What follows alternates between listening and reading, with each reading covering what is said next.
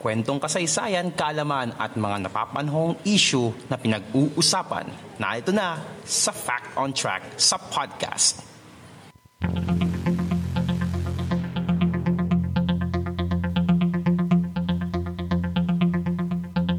Fact on Track sa podcast.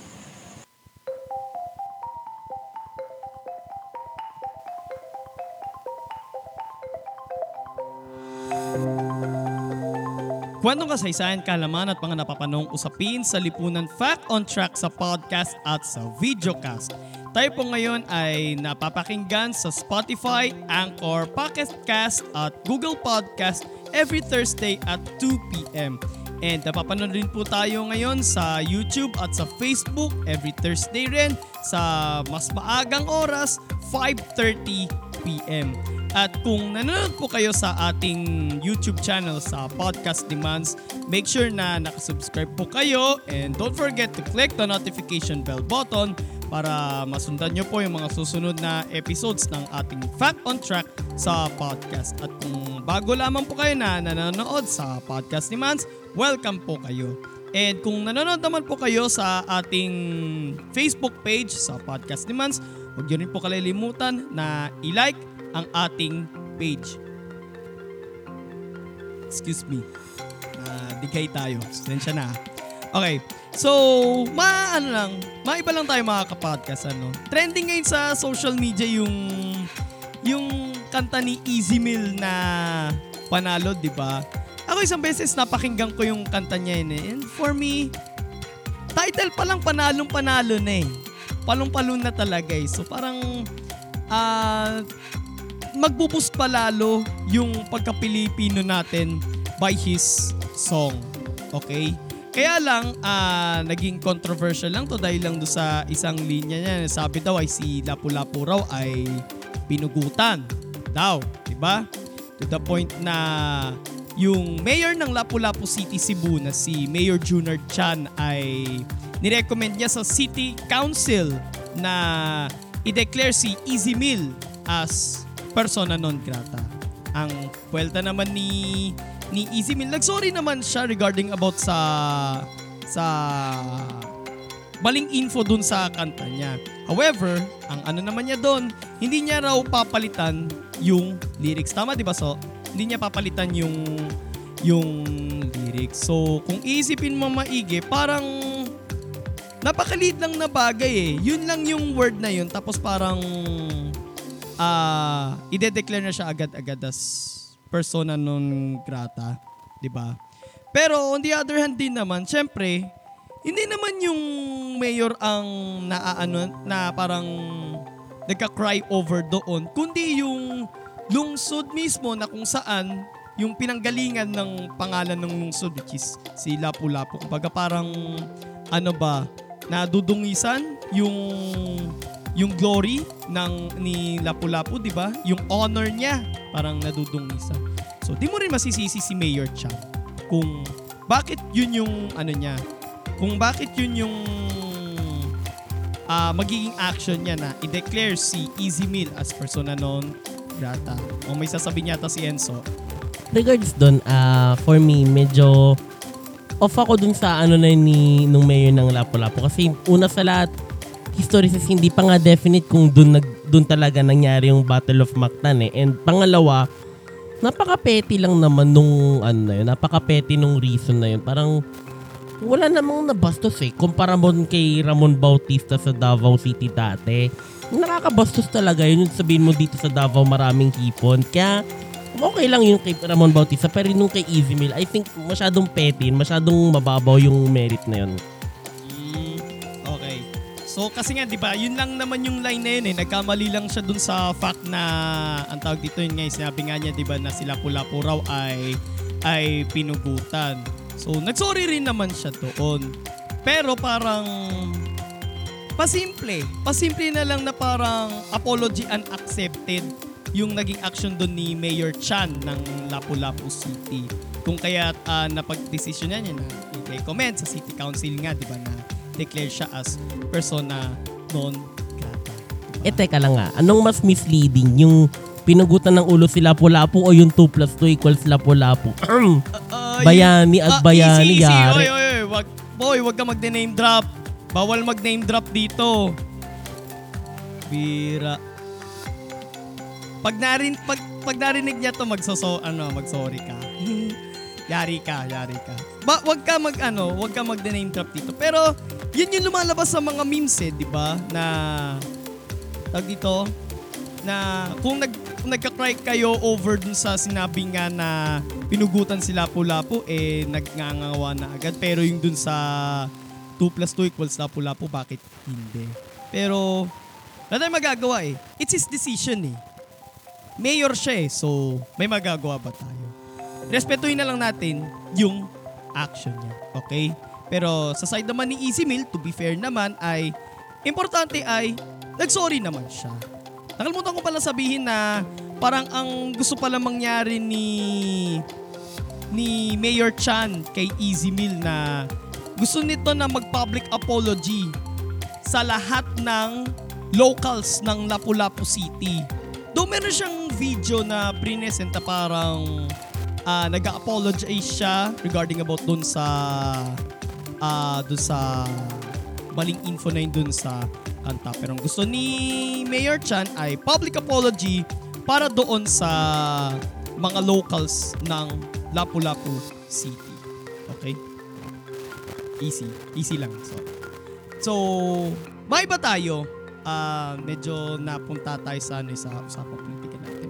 So, ngayon tayo, dako naman tayo ngayon sa ating series, sa ating Valentine special dito sa Fact on Track sa podcast. Napahaba yung kwentuhan natin regarding about dyan kay kay Easy Millie. Pero for me ha, yung kanta niya ay panalong panalo talaga. Title pa lang.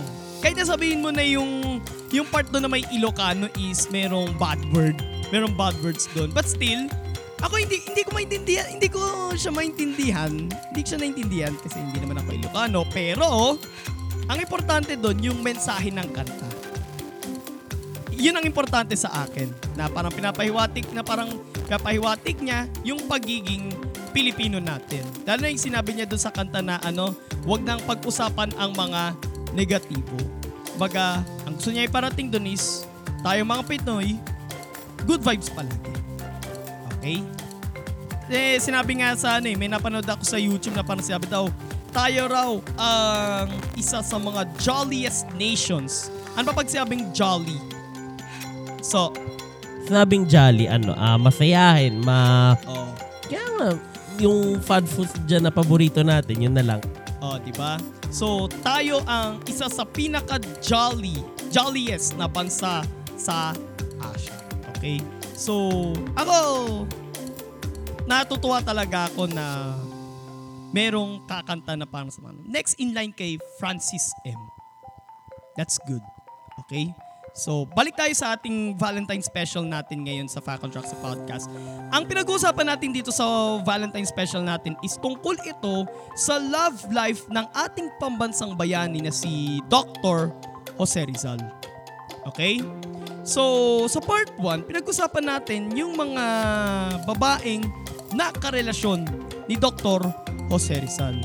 Ah, spoiler alert, yung tatlong yon ay sina Juno Rivera, ang half-British na si Nelly Bausted, half-Filipino, half-British, and si Josephine Bracken na isang Irish. So lahat ng to ay mga nakarelasyon niya. Ging in a relationship. Okay? Sa part 2 naman, dito sa pag-usapan natin ngayon mga kapodcast, tungkol sa love life ng ating pambansang bayani, pag-uusapan naman natin dito ang mga nakatagpuan ni Pepe ngunit hindi ipinagtadhana. Alam mo sa tuwing sinusulat ko yung script na yun, both nung doon sa part 1 and sa part 2, parang naghahalo-halo yung mga kanta sa ano eh, sa utak ko na pwedeng, pwede nating gamitin eh. Pero alam mo kung wala lang copyright sa kanya, ginamit na na ano, ginamit na natin yan para dito sa podcast. Pero wala tayong magagawa eh. Ah, mahigpit si YouTube pagdating sa sa copyright. So, pati si Facebook din, mahigpit din yan sa copyright. So, wala tayong magagawa. Patuloy pa rin tayong gumamit ng no copyright music. Okay?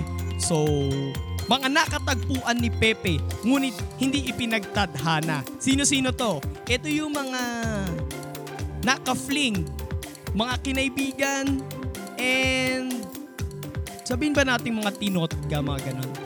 Yung parang naging MU na. Naging mag-MU na pero parang wala eh.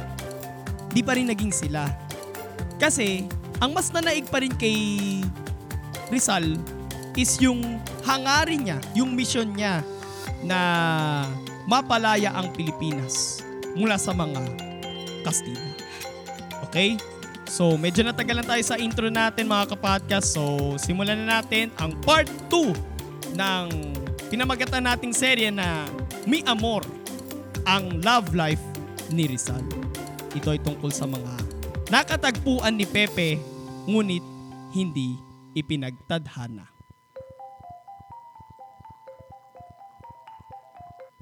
Ating balikan ang mga kwento ng kasaysayan dito sa Fact on Track.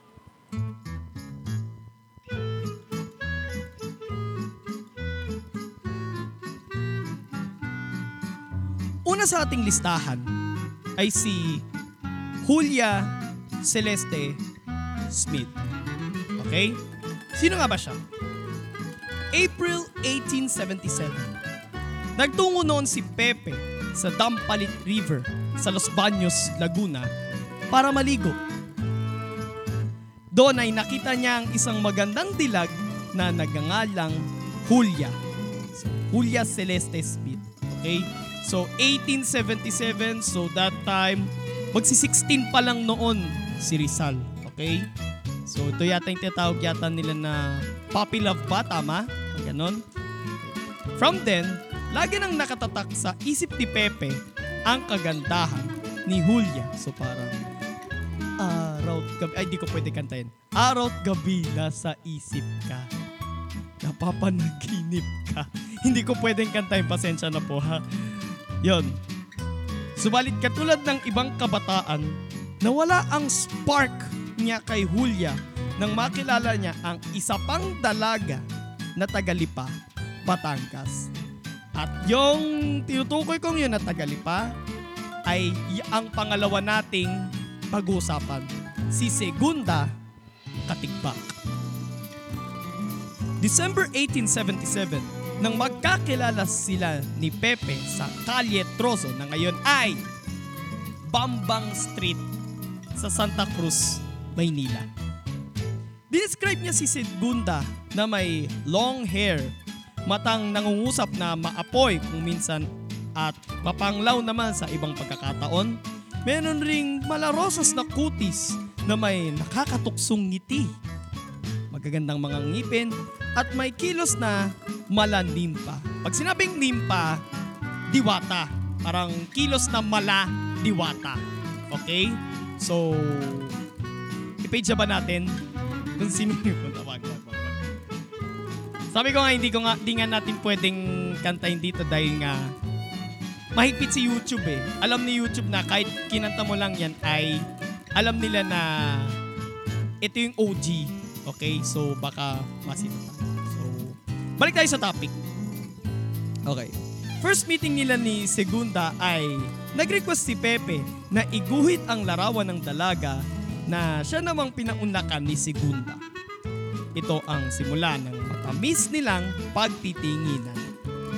Kaso, hindi na, tul- hindi na tinuloy ni Pepe ang hangad nitong mahalin si Segunda dahil naipagkasundo na ang dalaga kay Manuel Luz. Aray ko, besh. Bagay nga yung apelido ng pinagkasundo sa kanya. Luz, di ba? Luz. Luz. Luz ang puso ni Pepe. Ow. Aroy!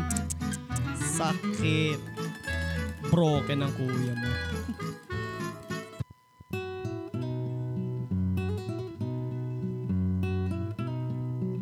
Pangatlo, oh sorry, pangatlo sa ating pag-uusapan ay si Vicenta Ibartolasa, also known as Binibining L. Nakilala ito ni Pepe nang minsan siyang dumalaw sa Pakil, Laguna. According kay Pepe, mas matanda raw si Binibining L sa kanya. Isa raw siyang guro na may matputing balat at mga matang kaakit-akit. Okay? Parang na-imagine ko dito yung kanta ng Q-Shade. Di ba? Laging dinadalaw ni Pepe ang dalaga, though na broken pa rin siya noon kay Segunda Katikpak. Hindi siya makamove on. Natigil ang pagdalaw niya kay Binibining L dahil pinagbawalan na si Pepe ng kanyang amang si Francisco Mercado o si Don Kiko na dalawin ang dalaga. O stricto si Papa. Pang-apat ay si Leonor Valenzuela. Second year noon si Pepe sa University of Santo Tomas nang makilala niya si Leonor Valenzuela. Nakatira ito malapit sa tinutuluyang bahay ni Pepe na pagmamay-ari ni Doña Concha Leyva. Ang kanilang communication ay sa pamamagitan ng isang liham na sinulatan gamit ang tubig na may asin. Pero hindi nagtagal ang kanilang pagsusuyuan at nagkasundo na lang ang dalawa na maging magkaibigan na lamang. Isa pa, dito rin makikilala ni Pepe ang isa pang Leonor na talagang minahal niya. Si Leonor Rivera. And so, ito na yung, ito yung tanong ko. Okay? Paano mababasa yung isang sulat na sinulatan gamit yung tubig na may asin? Paano mababasa yan? Nangyari kasi dyan, di ba, tubig na may asin, tapos ang method na ginagawa nila dyan is under the candlelight nila inaano, binabasa yon So, Oo. kasi nangyayari, yung asin ay nasusunog siya sa ano, nasusunog sa sa apoy. Flammable ang asin eh. Oo. Oo. Nasusunog siya apoy and then nag, nag-iiwan siya nung ano, nag-iiwan siya nung nagkukulay siya ng ano para enough para makita dun sa ano enough para makita kung ano mang sinulat dun sa papel. Pero alisin mo siya sa candlelight na yon. Wala wala siyang sense kaya mukha kang halimbawa bibigyan kita ng sulat ng ginawa ko ng ganon. Isipin ng mga tao, ay ano yung binibigay mo? Bond paper lang? Pero itap, idarang mo sa candlelight yun, ng mga panahon na yun. Makikita mo ano yung nakasulat doon. And ganun yung method of communication nila. Matalino pala sa chemistry si Pepe. So, eto, isa pang tanong ko. So, hindi lang ba to sa candlelight applicable? Pwede bang ano, itapat mo siya sa ano, sa ilaw, sa araw, para mabasa Nung mo time siya? kasi na yun, ano yun eh. Candlelight, ano eh. Candlelight ang yung mga lampara, di ba? Gasera. Yun ang Oo. gamit nilang ilawan. Mm-mm. So yun, nung time na yun, ewan ko ngayon kung gano, kung pwede ba natin gamitin tong mga bumbilya na ginagamit natin or even sinag ng araw. Pero as much as possible, ano, maganda, mas maganda pa rin nga sa candlelight kasi direct na apoy nga yun.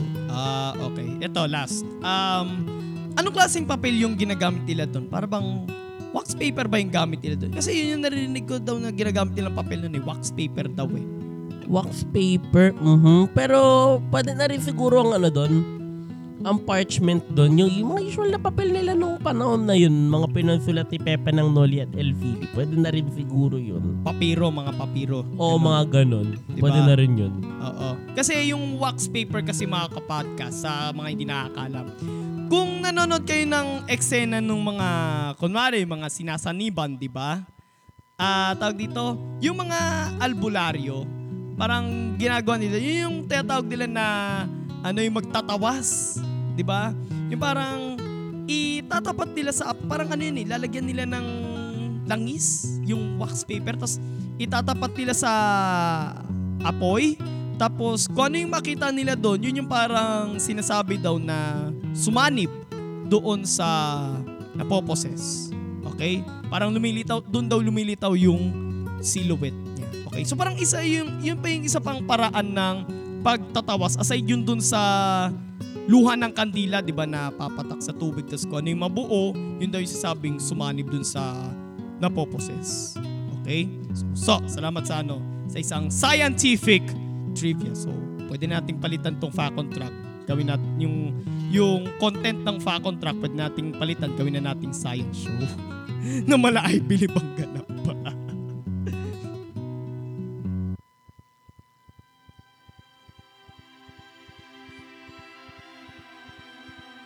Panglima ay ang Espanyolang si Consuelo Ortega y Rey.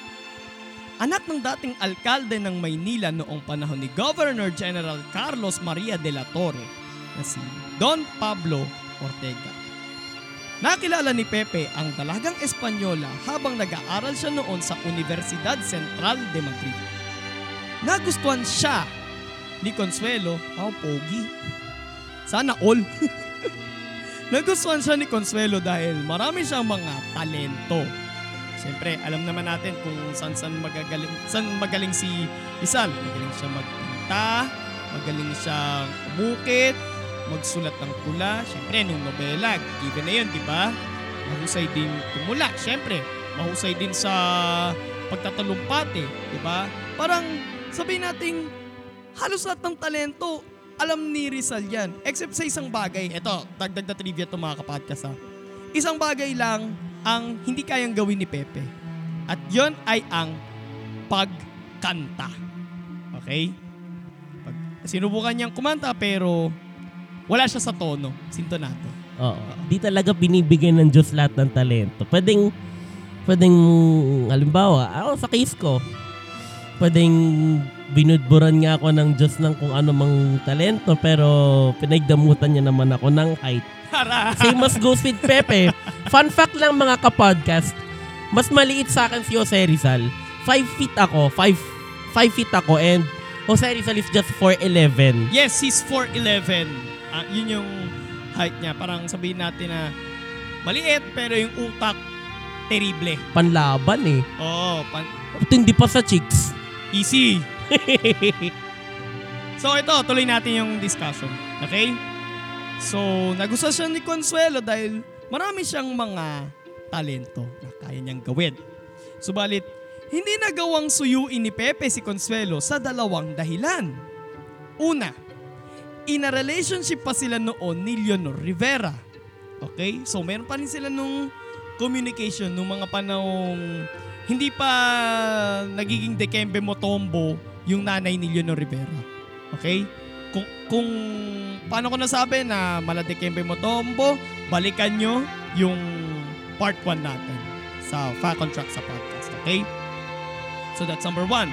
And number two, may gusto rin kay Consuelo ang kaibigan at kapwa propagandista Pepe na si Eduardo Delete.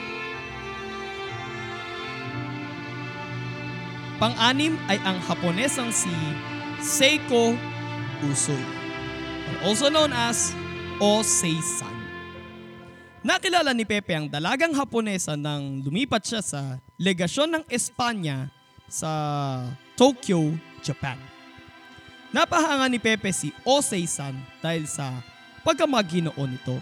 At kahit hindi masyadong marunong mag- ng Nihongo si Pepe, ay hindi pa rin ito naging hadlang sa kanilang pag-uusap sapagkat marunong si Osei-san ng mga wikang Pranses at Ingles. Si Jose Rizal also ay isa ring, tama ba, polyglot? Pag sabing polyglot, ito yung marami kang alam na lengguwahe. Sa pagkakaalam ko, si Jose Rizal, marunong siya ng Spanish, syempre.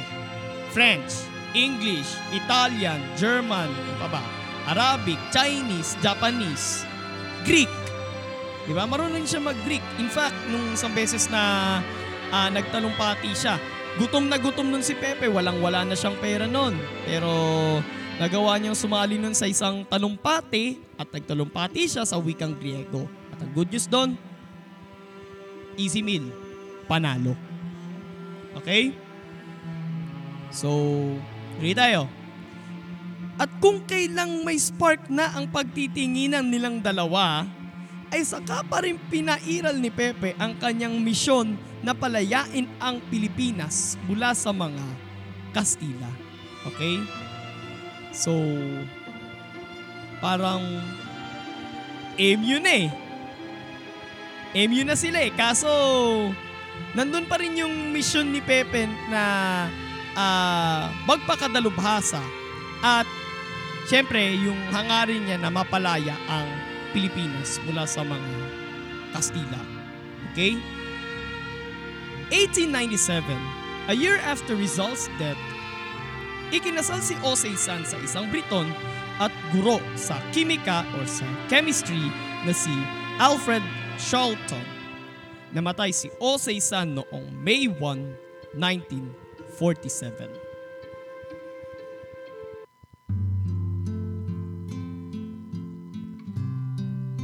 Pangpito ay si Gertrude Beckett. Siya ang anak ng may-ari ng bahay na tinuluyan ni Pepe nang siya'y magtungo sa London. Si Gertrude ay may kulay brown na buhok, blue-eyed, at mayroon ding rosy cheeks. Na-fall si Gertrude kay Pepe. Kaso, umalis agad si Pepe patungong Paris or Paris para iwasan si Gertrude. Patay. Bago nito, tinapos muna ni Pepe ang kanyang inukit na mga muka ng magkakapatid na Beckett at ito ay ibinigay niya kay Gertrude. At ito ang panghuli sa ating listahan, si Susan Jacobi. Taong 1890 nang lumipat sa Brussels sa Belgium si Pepe dahil sa nagmamahal na ang mga gastusin sa Paris. Dito naman niya nakilala si Suzanne Jacobi na pamangkin ng kanyang kasera. Katulad ni Gertrude Beckett, na-fall din si Suzanne kay Pepe. Pero sa hindi malamang dahilan ay iniwan rin siya ni Pepe sa ere at tagtungo naman ito sa Madrid. So, masasabi ba natin na si Rizal din ay isa ring pa-fall? Comment nyo na lang sa ibaba mga kapodcast. Ikaw, So. Well, ito ah. Sabi ko dyan ganito, si Jose Rizal, ah, oh, pa-fall siya, Totga, King of Totga, I should say. Pero ito, alam niya sa sarili niya na hindi hindi normal yung buhay niya. Alam niya na hindi normal yung ano niya, yung gagawin niya sa buhay niya. And part ng sacrifice niya nung pag ano na yun ay yung hindi masyadong pag-entertain sa ganyan. Kasi para sa kanya, itong tingin ko sa ano mentality niya that time, yung, ano, I would rather spend my time doing these things, these things than spend my time with people. Kasi ito yung purpose ko eh. Bakit ako nandyan? Bakit ako umalis ng bansa ko? Ito yung purpose ko. But, ang ang price ang price na kapalit nun is yung personal life niya. Pero may ganun eh, trade-off yun eh. Mag-succeed ka nga sa mission mo na to, pero compromise naman yung personal life mo. You should, ano, ang siguro kung i-correct natin yung history, yung buhay ni Rizal siguro. I think, ang dap, mas sigurong mas, ano, ginawa niya is, binalance niya siguro lahat. Yung personal life tsaka yung mission niya. Okay, nandun pa rin yung mission pero yung kailangan niya rin bigyan ng ano yung personal life niya. Kaya alam mo yung ngayon ngayon generation na to, ngayon ng mga panahon na to, yung ano eh importante rin na ano, importante rin na yung self-care. You should ano, you should care about your personal life din na okay, busy ka nga sa career mo, sa studies, sa trabaho, pero at the same time, you should take care of your personal life. Learn ano, learn to manage your time, your your physical health, your your ano.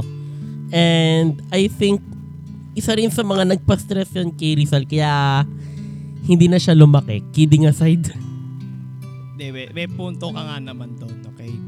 Na parang, parang yun lang yung nag-drive sa kanya eh, di ba? Yung pagpapakadalubhasa niya, yung mission niya over his personal life. So parang di bali ng ano, di bali ng maging single. Eh although nakatuluyan rin naman niya sa dulo si si Josephine Bracken. Parang siguro okay lang naman na wala akong maging katuwang sa buhay kung hindi niya nakilala si Josephine Bracken. Parang importante pa rin sa kanya is ma-expose yung kabuktutan ng pamahalang kolonyal ng Espanya sa Pilipinas maging yung kalokohan ng mga praile. So, yun lang yung nag-ano sa kanya. Okay? Pero sa akin naman, hindi ko naman masasabi na yun yung parang naghinder, eh. naging hadlang sa personal life niya para magkaroon siya ng, ng love life. Okay? Parang, ang ano ko lang naman dyan, lahat ng mga dinadakila nating mga bayani, tao rin yan. Tao rin yung mga yan. Kailangan din nilang magmahal. Pero sa kaso ni Pepe, mas pinili pa rin niya yung kanyang hangarin, mas pinili pa rin niya yung pagpapaka dalubhasa. Lahat tayo may kanya-kanyang desisyon sa buhay.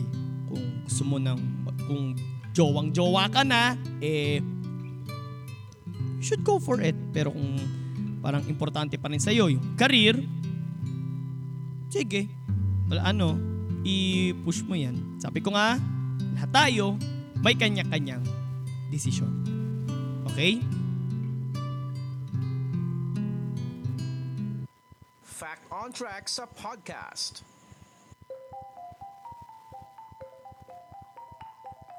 Lahat po ng ah sinabi namin ni ni Enzo na siyang yung nagsalita rin kanina ay di siya makita sa camera kasi kulang kami ng isa pang ng isa pang camera eh. Pero lahat ng pinag-usapan namin kanina mula sa intro ay opinion lang po namin niyo. Okay? So, kung may mali po sa sinabi namin, feel free to comment down sa ano sa ibaba and basahin din namin yan ni Enzo at re-respetuhin din namin. Kasi hangad namin dito sa Fact on sa podcast na ah, igalang ang paniniwala, unawain ang opinion ng bawat isa. So lahat tayo ay nagkakapantay-pantay. Regarding about sa topic, sabi ko nga, sabi ko nga kanina, ah yung mga dinadakilan nating mga bayani, okay, kilala natin sila dahil sa ah, dahil sa naging contribution nila para sa kalayaan ng ating bansa. Katulad ni Dr. Jose Rizal. Pero parang ang paalala pa rin sa atin ng kasaysayan, tao rin sila. Katulad natin ngayon. Tao rin sila at nagdanais din na hindi lang mahalin ang kanilang inang bayan, hindi lang mahalin ang kanilang mga pamilya, kundi magmahal rin sa ibang tao. Yung magkaroon ng romantic relationship. Okay? That's that's a bottom line ng ating Valentine special ngayon. So, I hope may iba sa inyong nanonood ay nakaka-relate sa naging love sa naging love life ni Dr. Jose Rizal. Meron yata sa inyo na nakaranas na parang kinaibigan lang, yung MU na kayo pero biglang pak, wala na naman. Meron iba na parang nilandi lang, tinotga, mga ganyan. O di kaya yung parang ah yung parang inaka, yung parang inakala nyo na parang ginost ka na pero yun pala parang meron palang naging hadlang sa relationship niyo. Parang ang ganap ay you and me against the world. Di ba? Parang naging ano na yata tayo, parang naging love, love advice show na tayo. Hindi. Ang sasabi ko lang, yung situation natin ngayon, lalo, ah lalo sa situation natin, yung mga yung mga kabataan is ah, parang na, na-engage din sa pakikipagrelasyon. Siyempre, I know na some of you ay ah nakaka-relate din nga sa kwento ni Dr. Jose Rizal. And ito naman ang akin para sa ah, sa mga kabataan ng henerasyon ngayon. Unahin muna ang pag-aaral. Unahin muna ang pagtulong sa families